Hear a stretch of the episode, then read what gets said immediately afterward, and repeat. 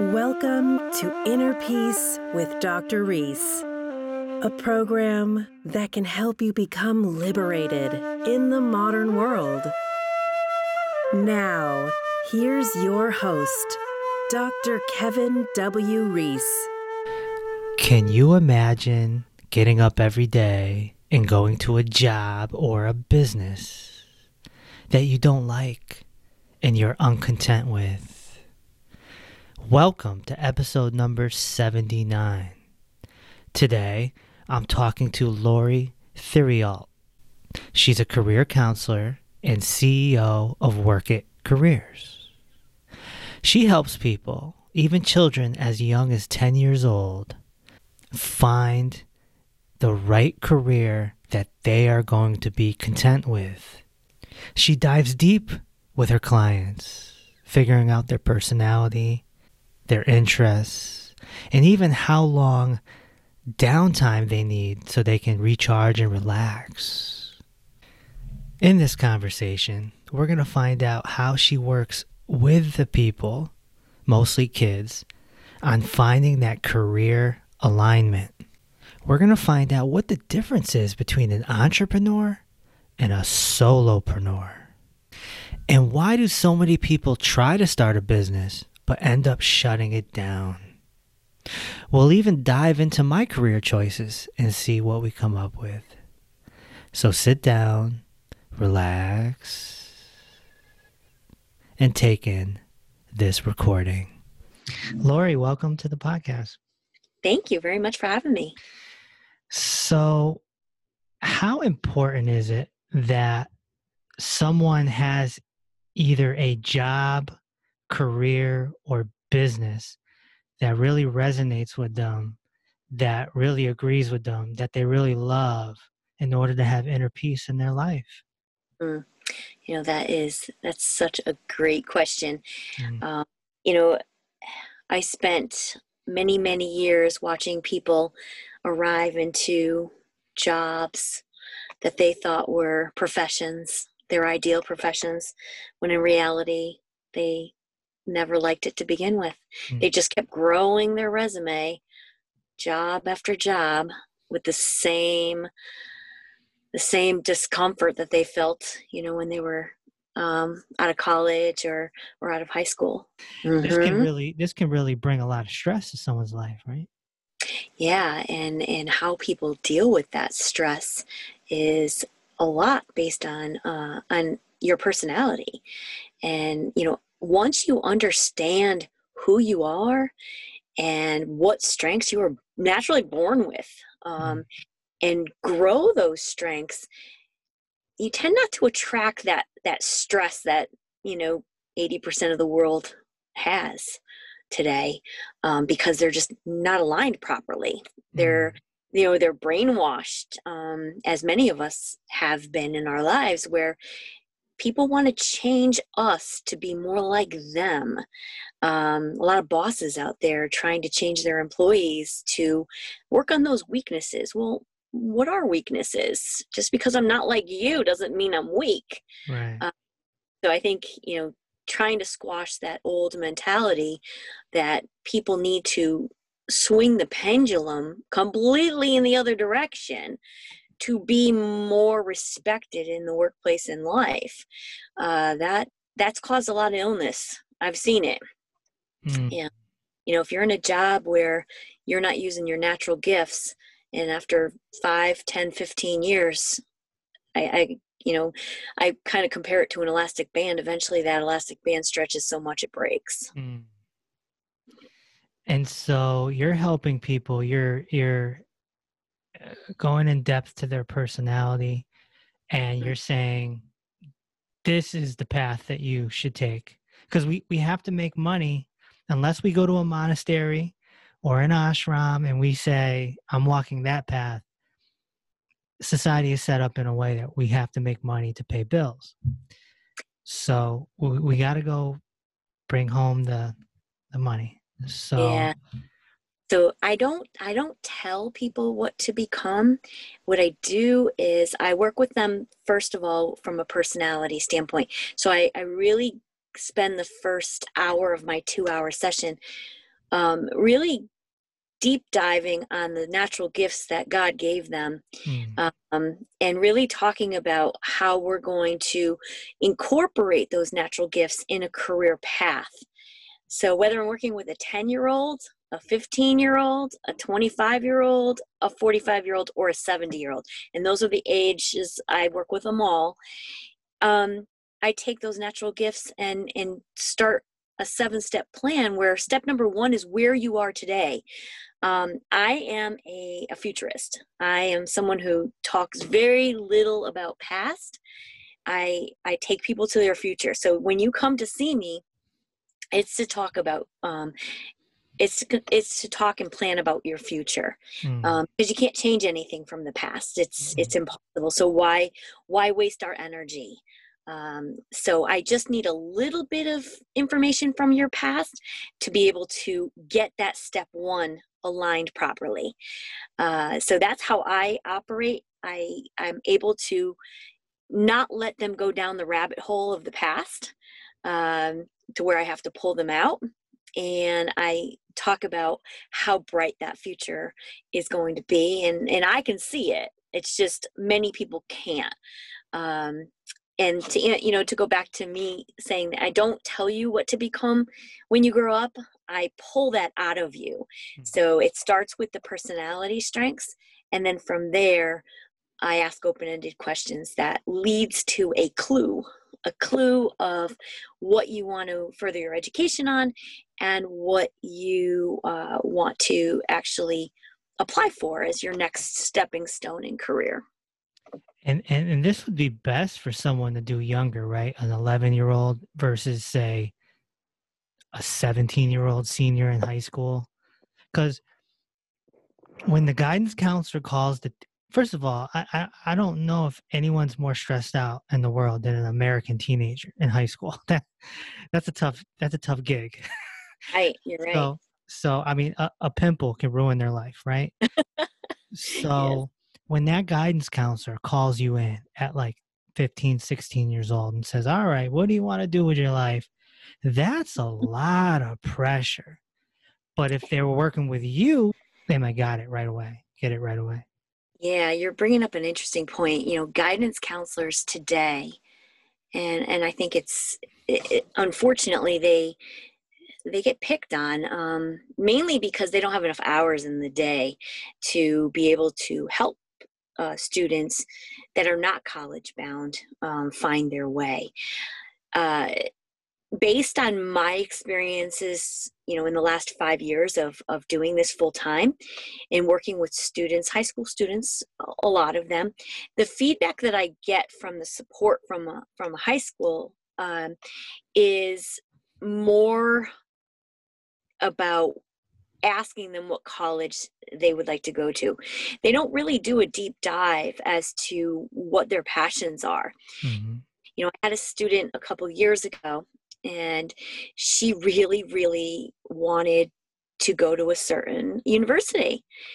And when she created her seven step plan with me, uh, it was maybe a week before school was going to start her senior year so excited. And she goes to the guidance counselor to ask for an application for that university. And the guidance counselor immediately took her, touched her arm, and said, Oh, sweetie, there's no way you're going to get into that university. Now, this hmm. girl was third in her class. Why would a guidance counselor say such a thing? Hmm.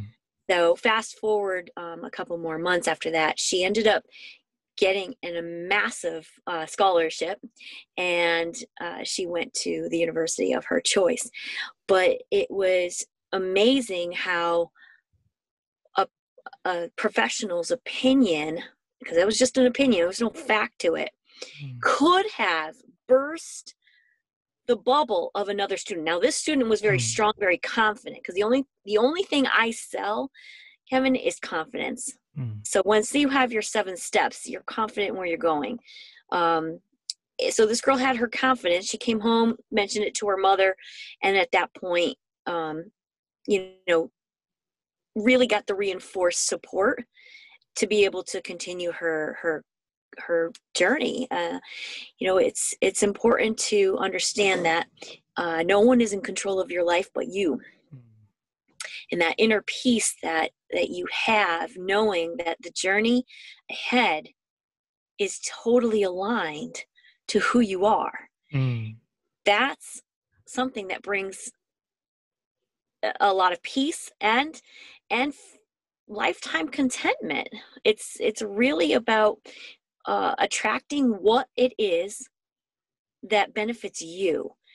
Um, and there's no talk of weaknesses because in my world there's no such thing. It's you're born with certain strengths that are going to contribute to the world in some fashion. Hmm.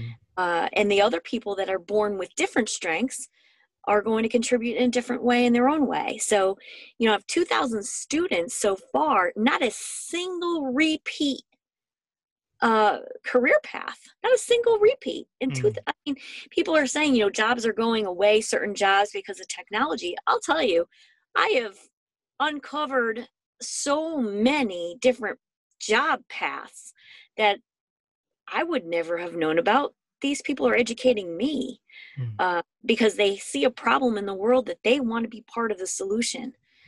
And they you know zone into a particular a particular niche you know. I had one student environmental engineering. Well environmental engineering is is so broad. What part of the environment are you most attracted to?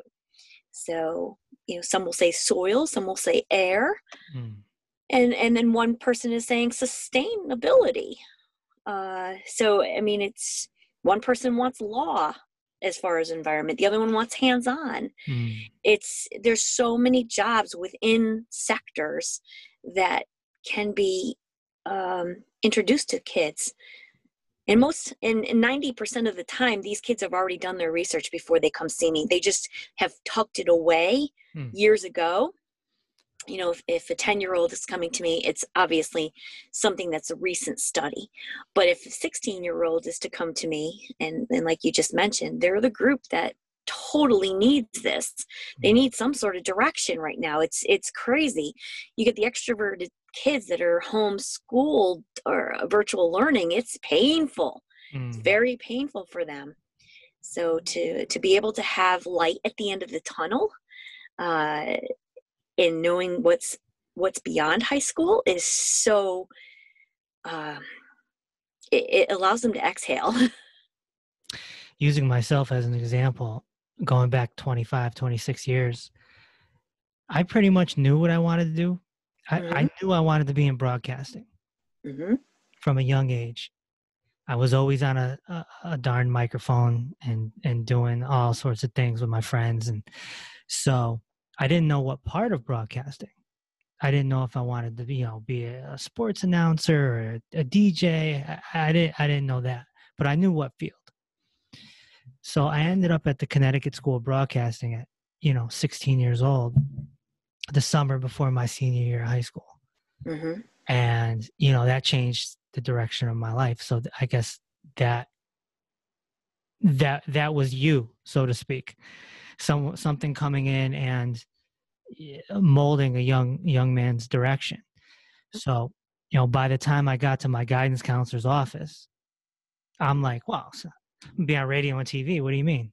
This is what I'm doing." And they're like, "All right, hold on, hold on a second. you should go to college just in case. That's, yeah. that, that's a crazy field." And he was right. So I ended up in college, got on the college radio station, immediately. They put me on the radio immediately because I had the Connecticut School of Broadcasting, right? Mm-hmm. And then I spent four years doing a radio and TV show and, you know, cutting my teeth, so to speak. And then when I got out, 21 years old, I was hired at Hot 93.7 WZMX. And boom, local public figure, just just like that, 21 years old. Making no money. loving what you're doing though. Lo- well, loving the attention. Yeah, yeah.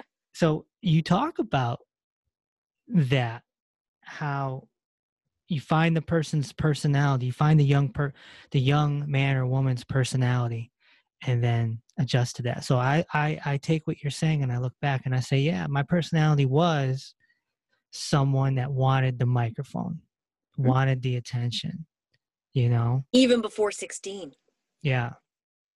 Yeah. even before 16 And I made it happen. yeah so it, let's say that you came to me at age 10 or 11 Mm-hmm. um, i would have said i would have introduced kevin to himself because that's what i do is i actually i actually become their mirror and I Mm-hmm. actually become them. So after a 15 minute personality test that I've used over 30 years to build strong teams in manufacturing where I come from, I've taken this test and I'm able to quickly um, get a plotting of, of the person. And from there, without any studying, I'm able to become Kevin. So Mhm. I would introduce Kevin in a similar fashion. So not not having given you the test, I would say Kevin, the 11 year old Kevin. I Mhm. would say Kevin, I want to introduce you to you. You are a man who is destined to use his voice as a tool to educate your audience.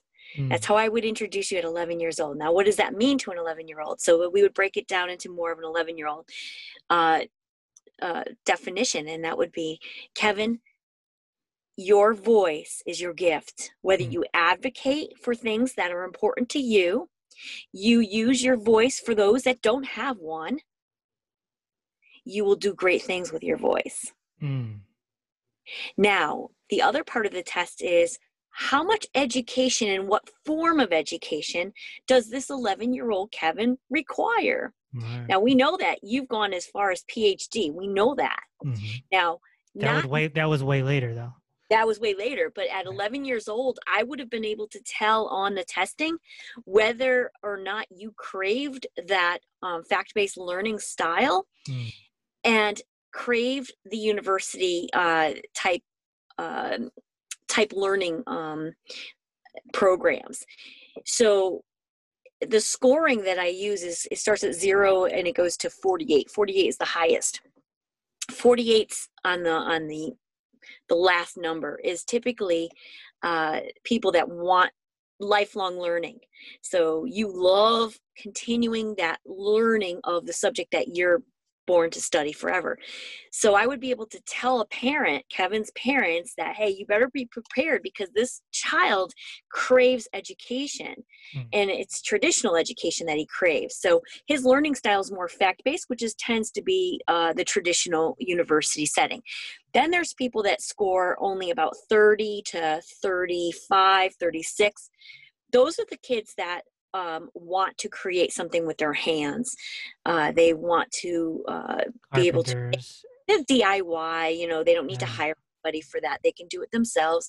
Definitely, maybe an 18 month certification program to become, um, you know, licensed and all that stuff. So I would be able to tell at 11 years old what zone of education. Now, there's my my type of personality, which is not PhD, and um, it's experiential. So I'm a visionary, and I was born to actually create something that's never been created before in the world. And being that pioneer is is something that only about 10% of the world actually scores this way where sitting in a classroom the only reason kevin that i actually was okay going to school in a traditional setting was because it gave me a stage Mm. I liked being with people. So that's the only way. But now, if I was a quiet, introverted visionary, I would have probably dropped out of school because it wasn't my best way of learning. I could do it, but I was I was forcing myself. I was stretching. Um, my best way of learning is actually uh, through field trips, through watching others, through doing, making the error, never doing it again, and with 30 years of me doing that in my lifetime it it affords me to be an expert in certain areas because i've lived the experience. Mm. um, whereas other people are more about you are classified as an expert if you got your phd um, because you studied by book. Um, you may have less real life experience but the combination of the two are you know that's that's the best mm. um, but you know it's just three different types of learning styles and some are on the the edge where they can combine um, that doesn't doesn't mean like a personality like mine wouldn't you know sign up for university life and do okay i'd probably do okay as long as it wasn't virtual learning because mm. virtual learning i think would kill me mm. yeah yeah i ended up switching careers at you know 33 years old. Uh-huh. And then going to get the phd and all that. Yeah. So i, I could have used you at like 32 yeah. I mean there are a lot of a lot of college students right now that i've i'm working with that already received their four year degree and and they're they're not able to really solidify the path that they wanted or want but they got the degree and they just are stumped. So you know in two hours it's all it takes for me to work with somebody um, and get them a seven step plan. It, no no session has lasted more than two hours and 10 minutes and that would be like the hardest one. Um, you know no matter what age. Let's talk about the other side of that coin. Yeah running your own business being an entrepreneur this is another mm-hmm. ball game and i've been an entrepreneur basically for 10 years mm-hmm. it's not easy it takes a different type of cat to do it Does. i like to tell you know i don't i don't mean to like you know crap on people's dreams but i tell people like not everyone can run a business like it takes a certain obsessive type of detail orientation mm-hmm. to do it. And so I was wondering, how do you test the ability of someone uh, to run a business? I think that's my my favorite topic. Um, you know, I'm an entrepreneur through and through. At 10 years old, I begged my parents for $25 so that I could have my own 60 customer paper route. Mm. It like it was going to be the biggest biggest thing of my life and in fact looking back it was like the best job ever. Um, you know being able to service people uh, being able to look forward to something after school uh, and and make money at the same time. So you know testing the entrepreneurs is very easy for me. About 10% of my students and i've had over 2000 so far have um, tested as entrepreneurial. Now not to be confused with solopreneur because mm. they're two different animals kevin they are they're solopreneurs are more individuals that hire subcontractors versus employees uh, they tend to control everything about their business from start to finish because they don't trust as easily as an entrepreneur. Hmm. So so a solopreneur is in it to make a lot of money not necessarily to pass it on to their family. It's more about making the business at a certain level and then being able to sell it and, and say that they ran that for their profession. But an entrepreneur has a mindset which is about uh, family, it's about bringing and mentoring and training and promoting and making sure that that business withstands the test of time. Like a family pizza shop or something like that? That gets passed down to the kids? Yes that's more entrepreneurial because they have the patience to train the kids. Um, i'm thinking you know larger companies where you have to hire 25 people and, you know, in today's world, you talked about the stress. I mean, when you've got a solopreneur mindset and you're in an entrepreneurial setting, that solopreneur, you need to worry about that person's mental health because they lose their patience a lot. Mm. They're the ones complaining that they can't find any good hires, all kids are lazy. Um, they're the ones complaining all the time. That's a solopreneur.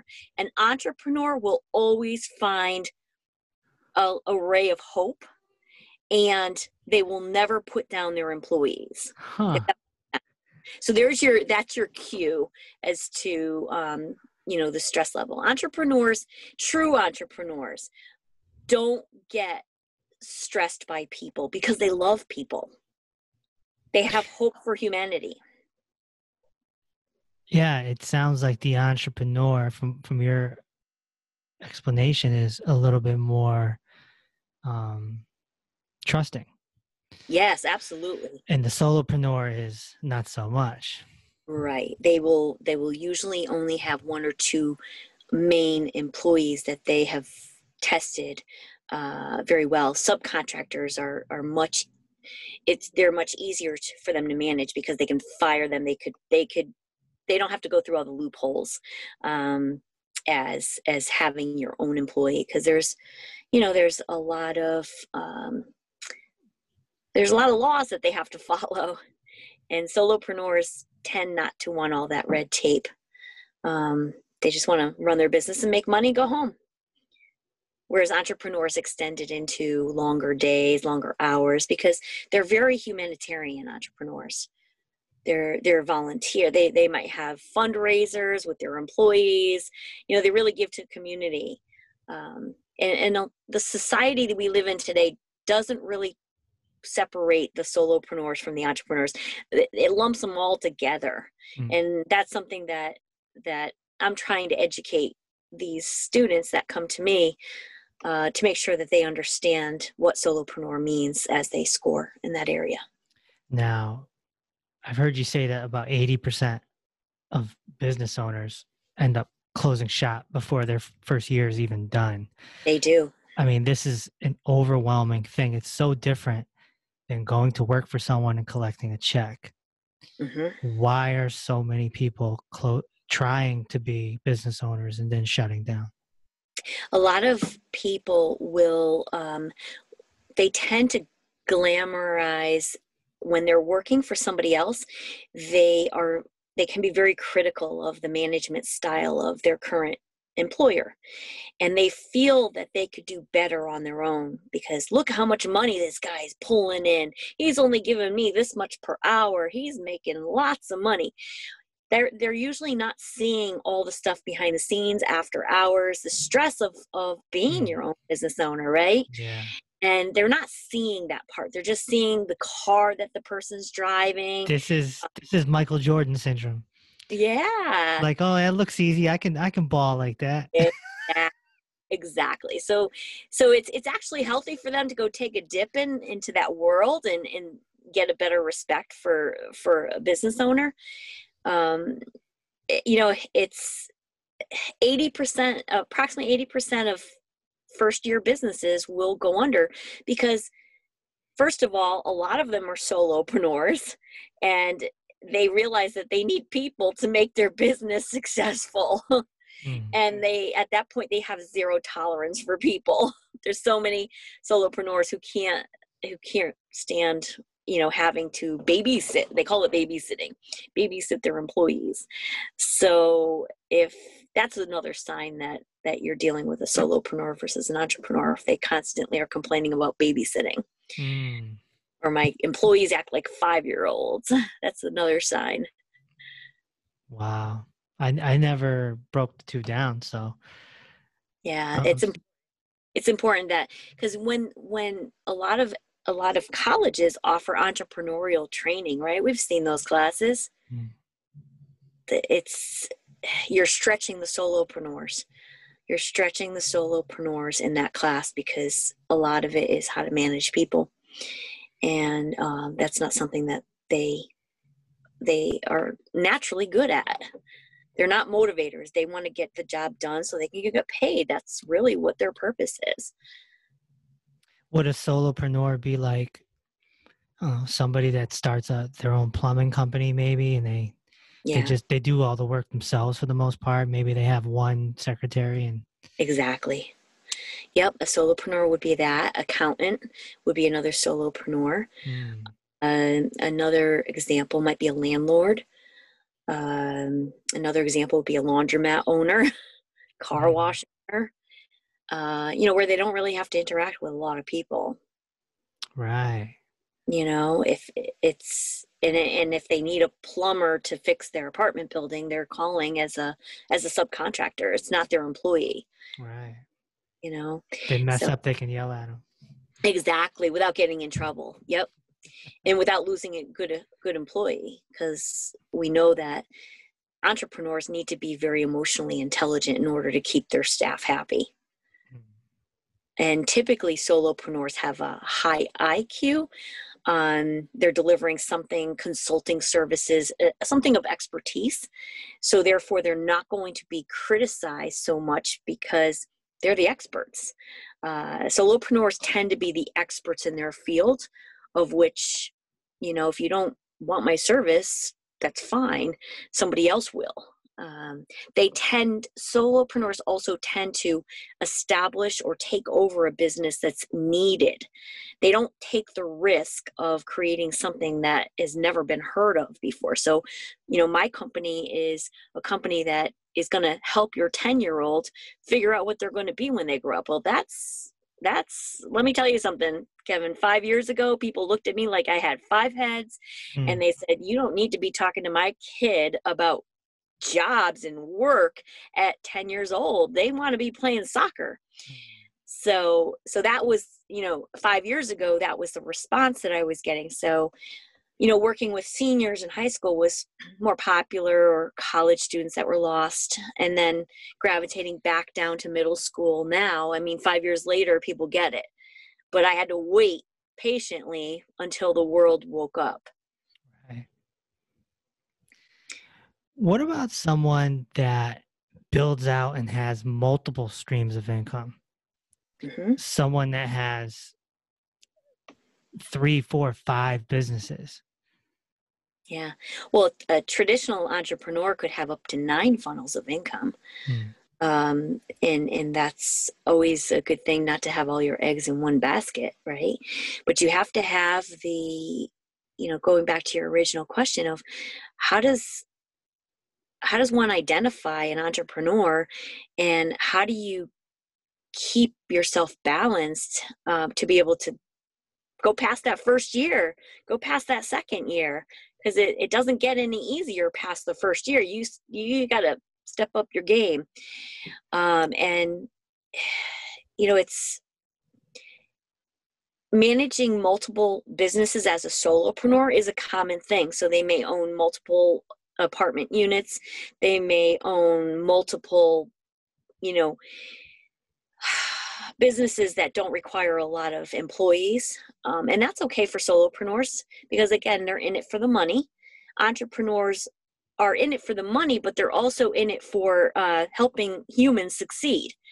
Uh, that's almost like getting paid a million dollars to an entrepreneur that you've helped an employee move forward in their life, taking somebody off the streets. Mm. I mean, it's it's amazing that feeling of it's not money driven it's it's more emotion driven hmm. you know and and if you're emotionally driven you're going to maybe not have as much money to be able to invest into that next you know second or third funnel of income at least in the beginning because you're you're doing more of a, a humanitarian not volunteering but um, you're definitely more generous than a solopreneur financially. Here's a big term time freedom. Mm-hmm. How about choosing a career or business that creates some time freedom? Is that something that, to me, that's something in my older age, now that I'm entering, you know, now that I'm in my 40s, that's something that's very appealing to me. Maybe not 10 years ago, 10 years ago it was like go go go go go achieve achieve achieve achieve. And now it's like well, i just want to sit in my chair and look at the wall. So you know how can i do that and still make money? So in the testing that i that i use i actually can see the percentage of um, you time that you need. Um, so for me i score to where i need 90% of my day needs to be filled with people energy and communication verbally and stage time. If i don't get that i'm actually drained. Mm. I'm drained. So that's the you know that student that's studying from home they're drained. For you you may need less people time than i do face to face and you may want you know let's say 30% of your day or a week to be um, planned for downtime uh, vacations, um, not really talking about about your product or your service. For me, I only need about 10% of that downtime. So I'm like I'm almost like constantly talking about about what I offer as a service. So I can tell from the testing how much downtime. So for you to say that, you just require a little less people energy than I would do. Hmm. And we make that as part of your seven step plan to actually uh, put that and incorporate that. What does that downtime look like kevin? I would actually pull that out of your brain and and start to talk about how do you recharge? Because all you're saying to me right now is that you are in need of a periodic recharge. Mm-hmm. And if you can incorporate that recharge daily, what would that look like? Is it pet energy? Is it nature? Is it, you know, is it the ocean? What does that look like to recharge Kevin so that he's raring to go the next day? Just a chair. Just a chair? Just a chair. a recliner? no. Nope. Back straight. Just a okay. regular chair. Yeah. Okay. Yeah, meditation. yeah. That's awesome. Mm-hmm. So so we would incorporate that in your seven steps. So cuz the seven steps are meant to repeat as necessary, repeat as necessary. It's not meant to actually go in order. It's actually meant to just make sure that we record um, the things that are important to you to get to your legacy. Mm. Legacy. It's a big word. It's a big word. What do you what what do you mean by legacy and getting to the legacy? Yeah. So we uh, as I mentioned earlier, that first step is is key. Once we once we can get you rolling on creating that first step, the rest of it goes pretty quickly. But step number 7 is your legacy. I want to be remembered for. That is what I make them write on the on the board. And it starts off with I want to be remembered for. Then I have them sit across from me and we talk about what we wrote through one through six. And sometimes the legacy spins off of that, and then sometimes it doesn't. Hmm. And it's amazing because they go deep into their heart.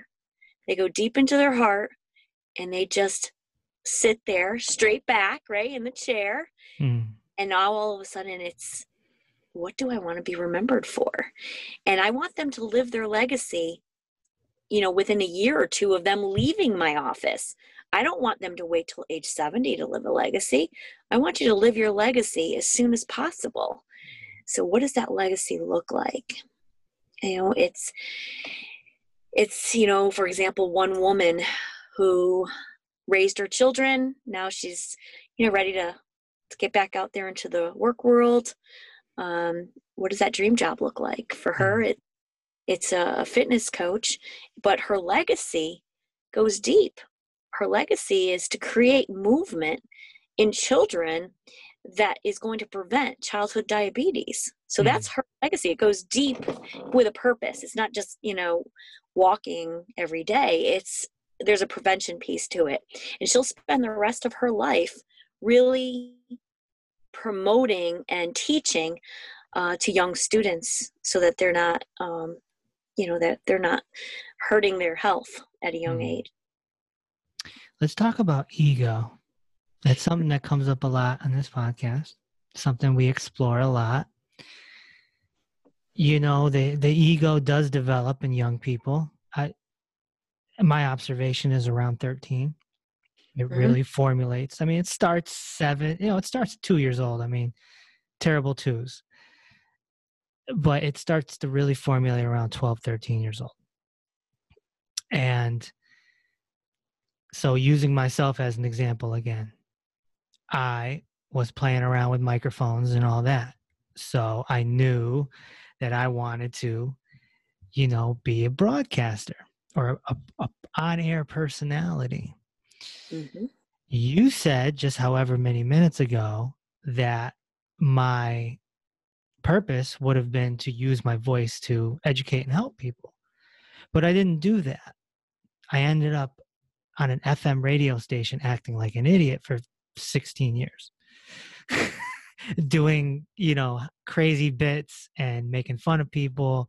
And it took a lot of time for my evolution to come back around to 40 year old Kevin talking about inner peace and ego and having a PhD and that type of stuff. It took a long time because even our mutual friend Karen Raymond Mm-hmm.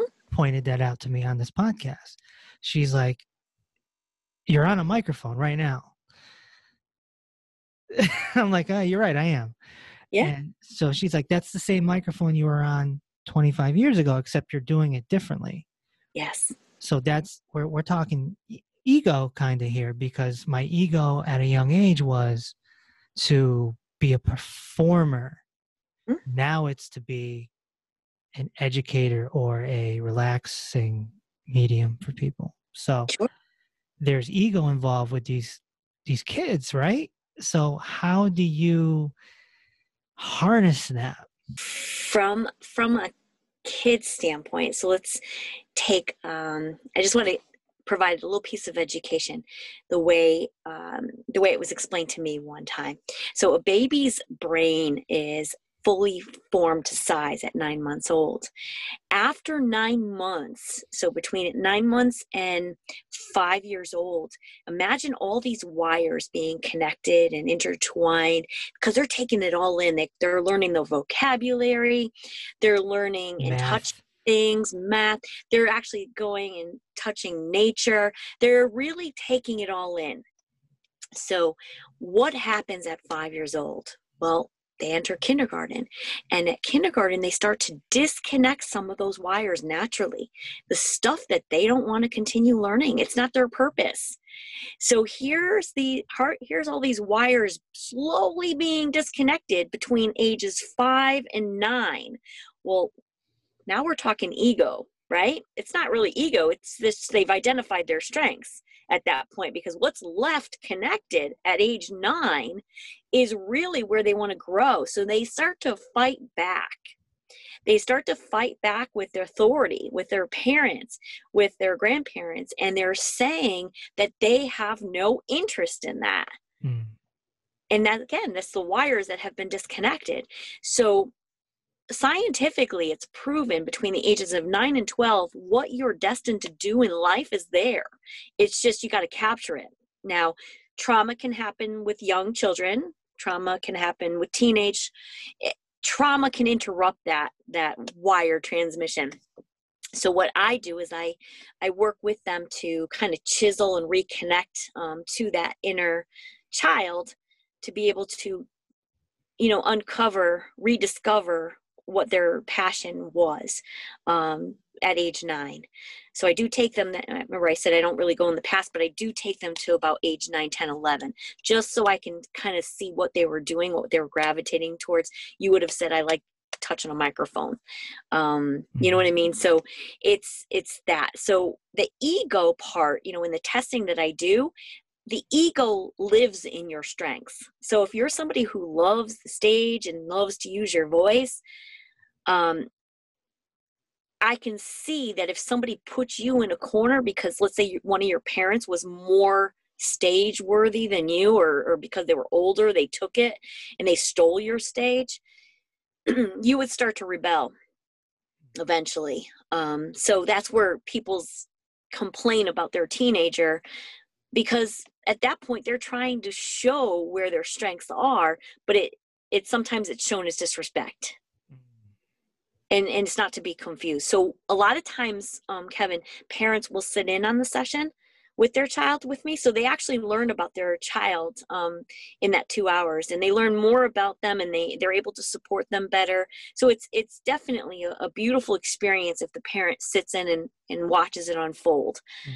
uh, but at a 13 year old level they're just really trying to use the gifts that that god gave them and that could be being introverted, extroverted, a director or a soldier or uh, a future PhD, um, a planner versus somebody who responds urgently to, to cleaning their room. You know, we talk about who needs lists, who do, who needs deadlines, who doesn't need deadlines, who needs the stage, who doesn't need the stage, who is confused. Uh, I mean, a lot of parents will say, "Is my child depressed?"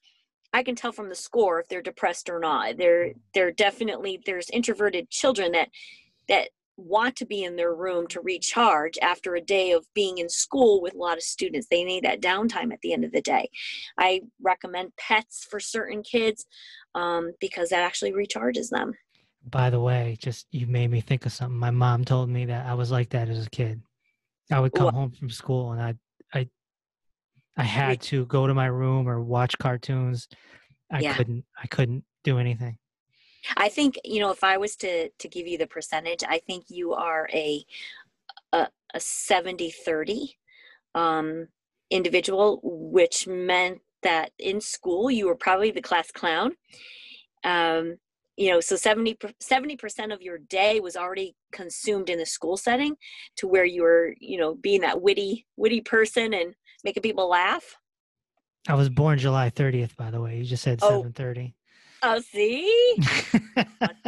so I, I think you've already you know you already consumed your gas in your gas tank by the time you got home from school so that you Right. needed to recharge so give you a few hours and then you'll be able to answer questions about how was your day son um right, right, right. know, needed that that recharge moment uh and watching the cartoons and the and the voices right the voices of of animation i The think Smurfs, He-Man. Yeah.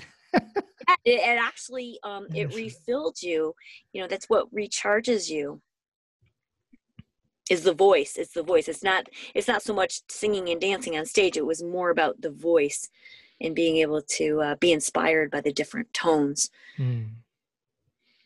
I'm still like that. I like to decompress. And, mm-hmm. You know, 70 30 July 30th. that's how i see you i totally see you that way where you know you you've got a, a point at the depending on where you use your voice in the beginning of your day or the end of the day um, but in school it was definitely you were using it throughout the day and that's why you needed a little downtime at the end cool. I'm learning about myself, my old self here while we're chatting. Yeah. Still talking about the ego. Uh, Do you ever talk about, you know, people catching their ego before it impacts the others? Because you, you did mention like hmm temper tantrums or, Yeah. you know, depression and things like this. A lot of that does come from ego. absolutely you know your within your strengths lies your ego and what i do is i give examples of when that ego could be triggered um, you know if, if you're somebody who who is a natural born director. And director is like the extreme that that 48 i call it the, the highest score. Those are people that are not going to take they're not going to take a uh, demands from from authority. And when you're 10 years old They're you- alphas. yeah, and when you're 10 years old and your parents are also also alphas, it can be a power struggle within the home, right? So so when you have a when you have a child that doesn't need any more guidance beyond the age of 9 or 10, you definitely are in for a ride through middle school and high school with that child. So so that's an ego point so i talk about that you know as a 10 or 11 year old and then the parent in the room with me so i actually give examples of of of how the 10 or 11 year old can handle um, being directed by an adult a teacher uh, what have you. So i actually give advice to parents to allow that child to have a project periodically that they're in charge of. Uh, that's important for them to be in charge of something allow them to be in charge of something to direct people to direct a project household whatever it is be in charge of paying the bills once a month you know it's something to be I I used to organize the pantry. uh-huh The junk drawer used to drive me nuts. And my parents weren't super organized, but I was, and Yep. I don't know why, but yeah so so being able to do projects that come naturally for you to use your natural skills to it is is amazing. And then for people that that need uh, to use their voice and with people so i'm naturally a salesperson. So you know being able to go and talk and and motivate and uh, and sell somebody on an idea um, i don't usually give up that easily on that the face to face so um let's see where else the ego might live. Um, another area of ego for parent especially you know wanting your child to clean their room now do it now i told you yesterday i told you 10 times today why is it not done so we talk about how urgent the child is and we talk about what will motivate them to to to get it done and and not disappoint. So it's it could be as simple as making a list with check boxes and and allowing them to put the check mark in the check boxes. It's simple stuff like that. Then there's some children that are more urgent than the parents. I mean it's it it's it's a recipe that's always changing with different families. Uh, you know you get some kids that are more mature than the parents more driven than the parents. I get a bunch of those. Mm. And, and then you've got some fathers that want to control their kids and they don't want them to grow at all. And my kid doesn't need this. And I'm going to tell them where they're going to school. And you know that's something that I ask. I act as a mediator um, on that situation, and I help calm the the parents that let their egos dictate the future of their child. Mm so so i do and i've had a lot of success with mediating and being able to be the voice of the child who has been squashed. I remember the first time i met you. You had just come out of a session with this young man who was like i'm going to be a weatherman i believe. Ah uh, he's still going to be a weatherman. He's a senior in high school today and the school actually brought in a meteorology program for his senior year. So he is going to be taking it in january Wow. So he's excited. He's excited that the principal went so far to push for such a program to exist in his school. I could have been a meteorologist because uh, the on-air aspect, being on yeah. a microphone, combined with the sort of nerdy, wanting to know the details of the environment and the weather and the ions and the clouds, and that's mm-hmm. cool stuff. Can you get up at two o'clock in the morning? Are you good? About- I don't know about that because that's what time they need to get up. Oh my gosh. They got to be on air by 4 and they need to create their graphics between 3 and 4 and it's it's a crazy lifestyle. they also have to move a lot too if cuz if there's no openings in Hartford then they got to go to San Diego or wherever. Sure. Yeah. Yep. It's gotta, broadcasting. It is. It really is. You know, obviously I love what I do um, you know, I've taken it to a new level once I left manufacturing and working for myself, like you mentioned earlier, it, eh, you know, working for yourself is, is great, but it, you have to have the endurance to yeah. be able to survive yeah. while people get to know who you are and what you do and build your reputation. And I compare it to, and it's probably not the best comparison because I don't have any children, but I compare it to having a child. It's, it's that all encompassing right. where it's just, just so many details and if you have a child based on what i hear uh-huh. it's all encompassing and it's details details details details until they're you know off to college if that's the route they go it's it's just constant constant details. Yeah.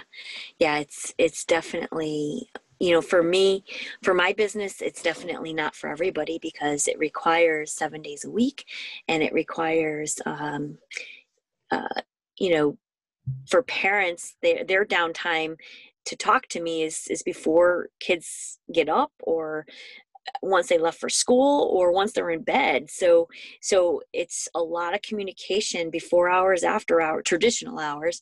And then weekends is when they're available and sports get in the way typically. Um, you know there's a lot of me accommodating their schedules um, to get a career plan done for their child which it's not the number one priority just yet in the mindset, but eventually it will. Again, that's the visionary in me waiting for the world to catch up. That, you know, setting a career plan, two hours of your life. Just want to remind you, it's only two hours of your life and you're done and you're good. but um, they don't, you know, they don't just 100% see it yet. I think what you're doing is very valuable because if somebody gets into the wrong career or the wrong job or the wrong business, they're going to be miserable. And mm-hmm. that's not the life you want to live. You don't want to get up in the morning and go to a job that just absolutely, you just so hate and dislike. It, Yeah. It's not where you want to be, right? No. And that two hours spent as a middle schooler or high schooler could save people's lives. There's, there's, you're taking people's peace, opportunity for peaceful life away by not investing in a career plan for your child. Make it as important as getting their driver's, um, you know, training. Right? The driver's ed, yeah. The driver's ed seems to be at the tips of parents' tongues, right? Oh, did your child do the driver's ed? You know, and eventually it will be did they do their career plan before they took their driver's ed? Because you need to really find your purpose before you get behind the wheel. Because if you don't know where you're going, why are you driving around? Mm. Well said. Mhm. Lori, where can somebody come find you, see what you're doing, and say hello? Thank you. Um, workitcareers.com. That's the website. And I am available uh, nationwide, virtually, as well as uh, in person in Connecticut. All right, Lori, this has been a pleasure. Thank you for joining me. Thank you so much for having me. Hmm. At this time, I'd like to invite you to the exclusive Patreon page. Help support this podcast by becoming a patron, a member. I'll give you all sorts of bonus material. And in return, you help us keep this microphone on.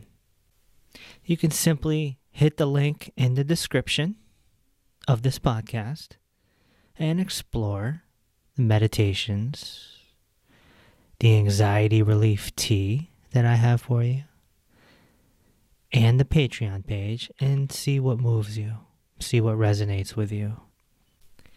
We're coming up on episode 80. The next episode is going to be about the three types of love. So send this podcast to someone that needs to hear it, and I'll talk to you on the next episode. Thanks for listening to Inner Peace with Dr. Reese. If this episode opened your heart, feel free to share on social media and tell your loved ones. Also, be sure to subscribe so you never miss an episode. Until next time, may peace be with you.